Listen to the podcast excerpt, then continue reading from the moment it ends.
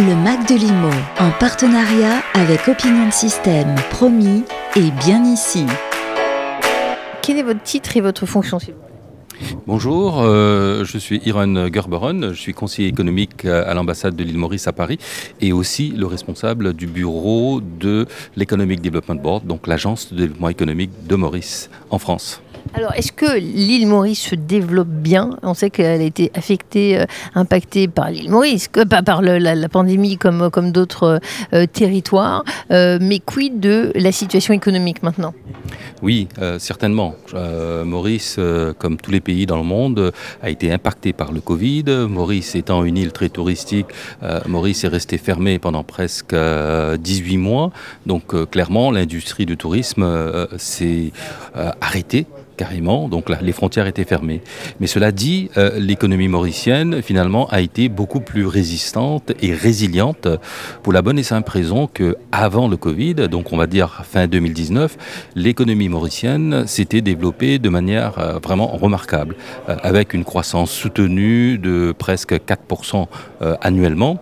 Et donc aussi, ce qu'il faut pas oublier, c'est que Maurice, ce n'est pas juste le tourisme, c'est un peu la vitrine qu'on voit, la carte postale, mais c'est une économie aujourd'hui qui est très diversifiée. Donc il y a beaucoup d'autres secteurs économiques, euh, notamment euh, le numérique, euh, les services financiers, la logistique, le textile, l'industrie manufacturière.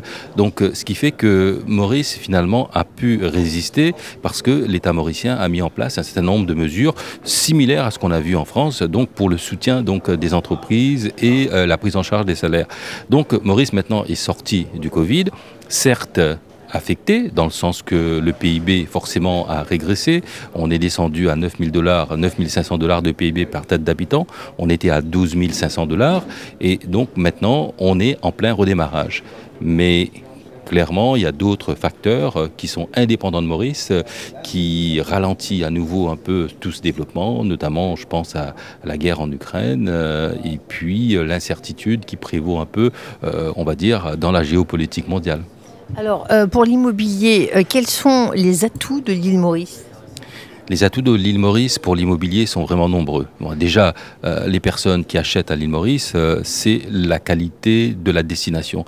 Et Maurice, c'est une destination sûre et stable. Ça, c'est une première chose que les gens regardent. La deuxième chose, ce que les gens regardent, c'est la sécurité de leur investissement. Et Maurice a un cadre aujourd'hui juridique, a un droit de l'immobilier, évidemment, qui est proche du système français, parce qu'on a le Code civil français à Maurice. Et donc, ça permet de sécuriser notamment les Français qui achètent à Maurice. Et puis, troisième euh, critère important, c'est l'attractivité. L'attractivité dans le sens que à Maurice, euh, il y a euh, un cadre fiscal qui est très avantageux. Il y a aussi un ensemble d'offres immobilières très variées, différents actifs immobiliers qu'on peut trouver, donc du résidentiel, différents types de résidentiel, des bureaux, des commerces et de l'industriel. Donc euh, aujourd'hui, Maurice est clairement une destination très attractive pour l'immobilier et encore une fois, pas que pour le résidentiel, mais pour d'autres actifs immobiliers aussi. Il y a beaucoup de promoteurs, beaucoup de réalisations. On a du mal à s'y, retrouver. Quelles régions sont porteuses ou non, euh, l'île Maurice? En fait, euh, l'île, comme vous le savez, elle n'est pas forcément très grande. euh, et aujourd'hui, on trouve des promotions immobilières dans quasiment toutes les régions de, de l'île. Alors, ça dépend des goûts des personnes. Il y a des personnes qui préfèrent être au nord parce que c'est beaucoup plus actif, beaucoup plus dynamique, beaucoup plus vivant, on va dire. Et puis, il y a d'autres personnes qui préfèrent, par exemple, euh, être au vert, être au calme, euh, donc euh, dans le sud, euh, qui sont des paysages complètement différents.